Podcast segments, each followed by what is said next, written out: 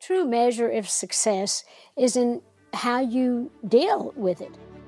Hello, and welcome to the Shiftmakers podcast, where we share the collective wisdom some of our greatest minds have to offer. I am your host, Marianne Schnall, a writer and journalist. Over the years, I've had the incredible honor of interviewing a variety of remarkable changemakers, and it is my pleasure to share some of these recordings with you for this podcast. Welcome to Shiftmakers.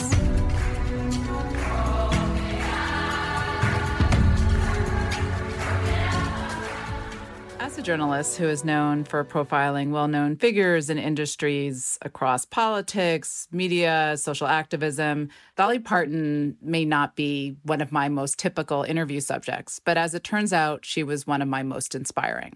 I mean, there's a saying and a song that says a man can make money, but money cannot make a man. And there's so much truth in that. You can make all the money in the world, but if you're not happy, you're not a success. It's so funny when you think about Dolly Parton. So much of what our images has been driven by kind of this really sort of false and artificial narrative around how she looks, people not taking her seriously. And yet, all along, it was almost very subversive and strategic of her because she was sort of going along for the joke. And yet, the whole while, um, she is a super brilliant sort of businesswoman and artist for example, Dolly is the woman who's known for this soundbite quote, honey, I spend a lot of money to look this cheap, but also simultaneously, quote, find out who you are and do it on purpose. Love that I'm a mountain Cinderella, so to speak. A few years ago, when my younger daughter Lotus first started homeschooling, she was going through a stage where she just wanted to read about people throughout history, alive and dead, all across industries that she was interested in and inspired her.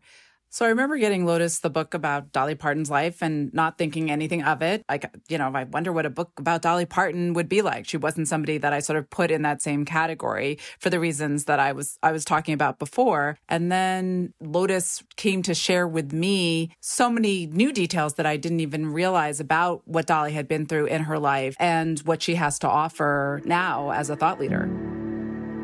Her personal origin story first came up in our interview when discussing her foundation, the Imagination Library, founded in 1995, a cause very near and dear to her heart. My own family, a lot of my own relatives didn't get a chance to go to school. My own dad couldn't read and write because he was from a big family back there in the mountains and they had to go to work to help feed the rest of the family. They couldn't get to school, it was too far away, or they couldn't spare them. And so uh, I started the program because of that in my home county, the Imagination Library, and it did so well that the governor at that time, Phil Bredesen, uh, he loved the program and he took it and put it all over Tennessee. Then we went all over the United States, into Canada.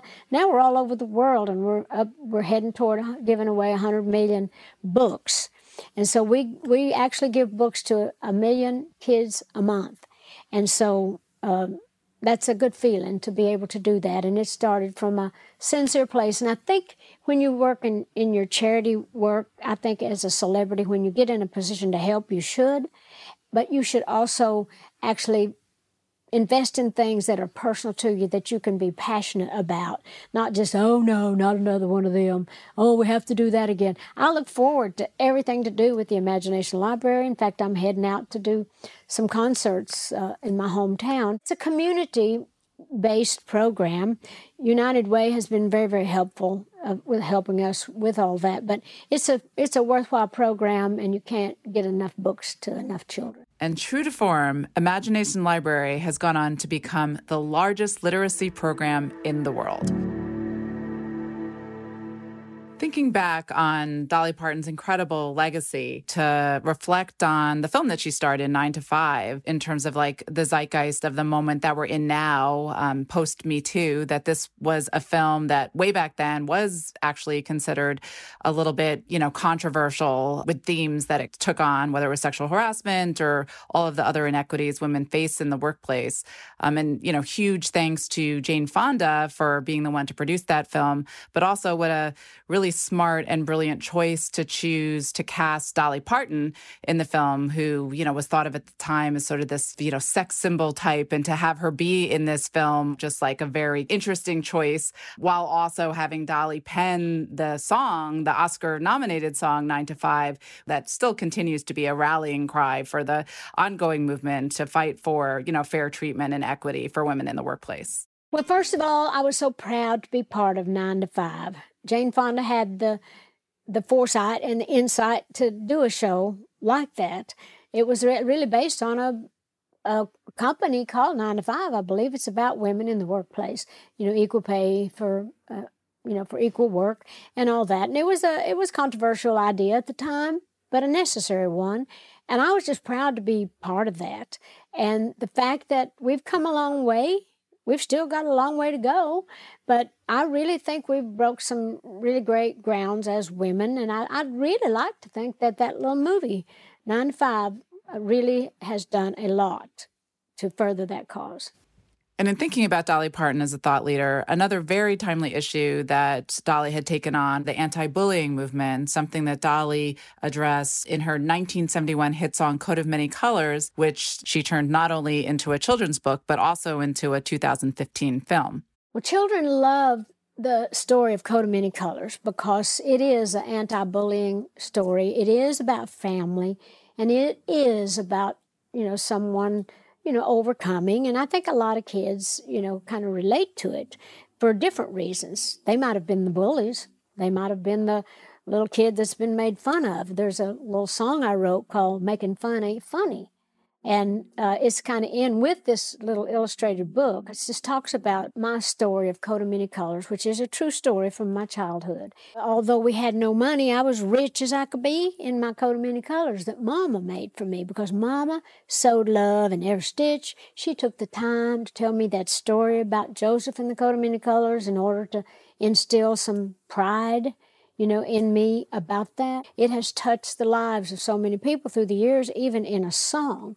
Because since it became a hit, I've had so many people say that it has healing qualities for them because almost everybody has been through something. Somebody's made fun of them about something, made them feel less than they should feel about one thing or another. It's kind of a rags to riches kind of story, too, for me.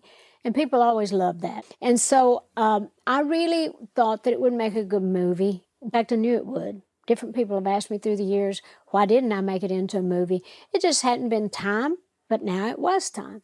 And it just did so well. And I want people to take away from the movie what the story is. It's about love, it's about acceptance, it's about deliverance, it's about hope, it's about, uh, it's anti bullying. That's a really big subject these days. I think it's really good for kids. And in fact, they even teach uh, about a uh, from the little Coat of Many Colors illustrated book that I have out uh, in schools about just accepting people and their differences, and that it's okay to be who you are. We're not all supposed to be the same. So I want people to take that feeling of faith, family, fun, and just acceptance, and just love it. I remember to remember all the things that mattered to me then they matter to me now. I've made it a point not to ever forget who I was, how I am. You should never be ashamed of yourself, your family, your religion, no matter what. That's your family, that's who you are. And continuing her ongoing impact, Dolly gave $1 million to early COVID 19 vaccine research that went on to fund the Moderna vaccine, which then Dolly famously received on air promoting its safety and efficacy. And if I wake up in the mornings and I find there's something going wrong, I try my best to see what I can do to make it better by the end of the day. And I pray hard about it. I work hard at it. And I just try to keep a good positive attitude. You can't change everything, but you can change some things. And by changing some things, it might change it enough to where it's bearable or you might, you know, can do something to lift somebody else's burden. Even when yours are too hard to carry, if you try to help somebody with theirs, yours don't seem as bad, I think. Season 2 of Shift Makers was brought to you by the Shift Network. Shift offers courses, programs, and workshops to unlock your full potential through transformative education and media with like minded allies who are called to create a better world. Visit theshiftnetwork.com to learn more about their online courses, summits, and events. In addition to dealing with, of course, the global pandemic, the other thing that we are facing right now is just so many different divides across this country. And couldn't help ask if someone who is, you know, as wise and universally loved as Dolly Parton might have some perspective on how we can bridge the divides. Listening instead of just talking. I mean, we're not hard of hearing, we're just hard listening. So I think we need to try a little harder to get inside the hearts and minds of, of other people and not just dwell on our own warped up sense of things. just like some people work at being miserable.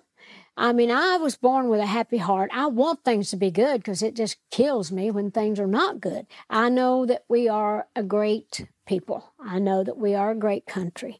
I know that we go through our things. I know that uh, we'll rise above it. And I pray all the time that God will bring us together, let us try a little harder. And we may have to get to heaven before we actually ever see peace in this world, but we could do a whole lot better by just kind of changing a lot of things within our own circle in the space that we work and live in. If we tried a little harder, if we had enough circles going on, it would be a circle of love. And, you know, we could kind of put it all together and make it one great big thing. I do know that we personally could do a lot to change the future if we wanted to.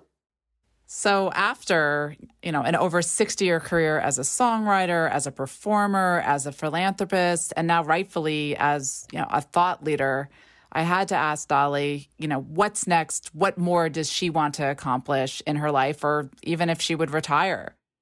I love what I do. That gives me energy. I love my fans. I love the love they give me back. That creates energy.